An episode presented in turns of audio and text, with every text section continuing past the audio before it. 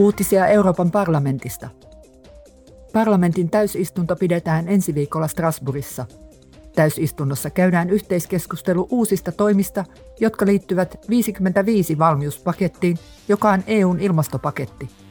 MEPit keskittyvät tällä kertaa tarkistuksiin, jotka kohdistuvat EUn päästökauppajärjestelmään, hiilirajamekanismiin sekä sosiaaliseen ilmastorahastoon. Liikennevaliokunta äänestää torstaina mietinnöstään, joka käsittelee asetusta uudesta Euroopan laajuisesta liikenneverkostosta.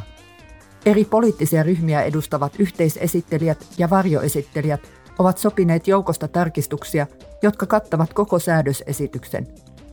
Valiokunta päättänee siitä, tuleeko toimielinten väliset neuvottelut aloittaa mietinnön pohjalta.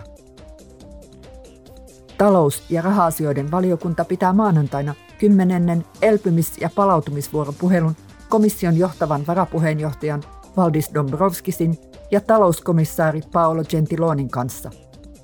Komission jäsenten odotetaan kertovan, miten Repower EU-suunnitelman soveltaminen tulee lisäämään jäsenmaiden selviytymiskykyä ja samalla lievittämään niitä seurauksia, joita on Venäjän hyökkäyksellä Ukrainaan. Uutiset toimitti Euroopan parlamentti